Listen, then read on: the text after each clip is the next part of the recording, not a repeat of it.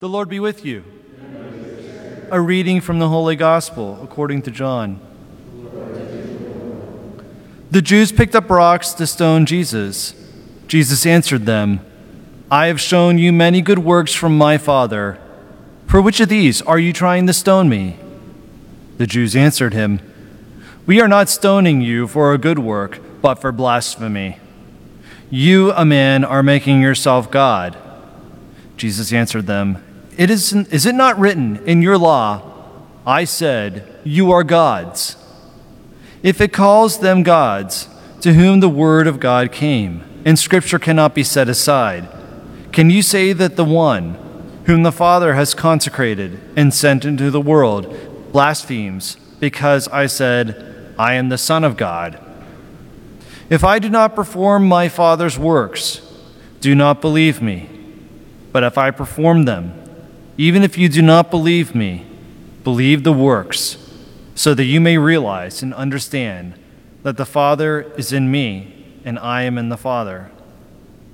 Then they tried to escape again to arrest him, but he escaped from their power.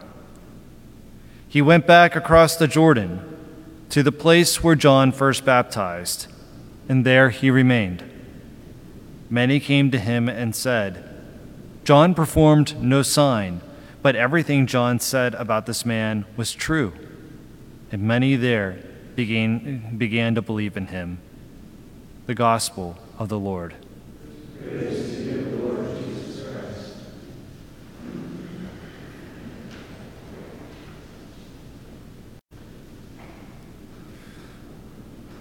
So I was talking to one of our friars as I was kind of going through some, one of the uh, some of the readings today and it's interesting, the focus on these readings is the persecution of Jesus, but also reflecting on the persecution that was happening to Jeremiah.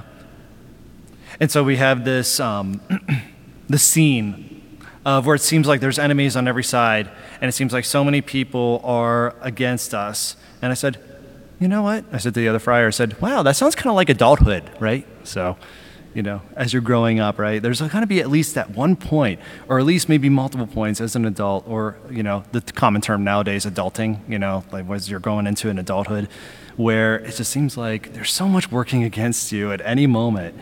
And from what I've been told, it continues even on further into adulthood. But that's why it's so important for us to be grounded in Scripture, to be reading Scripture, because guess what? There's so much in Scripture that we can relate to because of life, that we can relate to in life. And God speaks to us through Scripture, not just in the sense of, you know, we don't read Scripture just to do another pious thing or to have a prayer time or whatever, but literally, this is a guidebook for life. The Gospels, the prophets, people who have suffered, people who have gone through life, people who have gone through awful things, including Jesus himself. Jeremiah was particularly young when he was called. So we can assume that when he's going through these things, he's growing into adulthood. And he's talking about everything that is happening around him. There's so many people who were against him just simply by following, following God's call in his life. And then Jesus himself, he is just being who he is called by God the Father as God the Son, fulfilling God's will and so many people are against him. So many people are working against him. Constant on every side. It seems like every step of the way, there are those who are trying to kill him or deceive him or test him or humiliate him in public. And it keeps on going on and on. And Jesus just tells them how it is the things that are wrong with their thinking. He says, in your own scriptures, in Psalm 8, I believe it was, and so we can still see this in our own Psalms, it says, You are gods God has made you gods. He's talking, it's God speaking to humanity, saying how high he places us. And yet he quotes the own scriptures that these Jewish leaders follow, showing them the folly of the way they think in their own religion and what they are accusing him of, being the Son of God. Saying that he's the Son of God, when he says, even in your own scriptures, God says, you are gods, uses that terminology to say how he lifts up his people. So let's take away from these readings not just the sufferings that Jesus was going through, but understanding our own sufferings in life.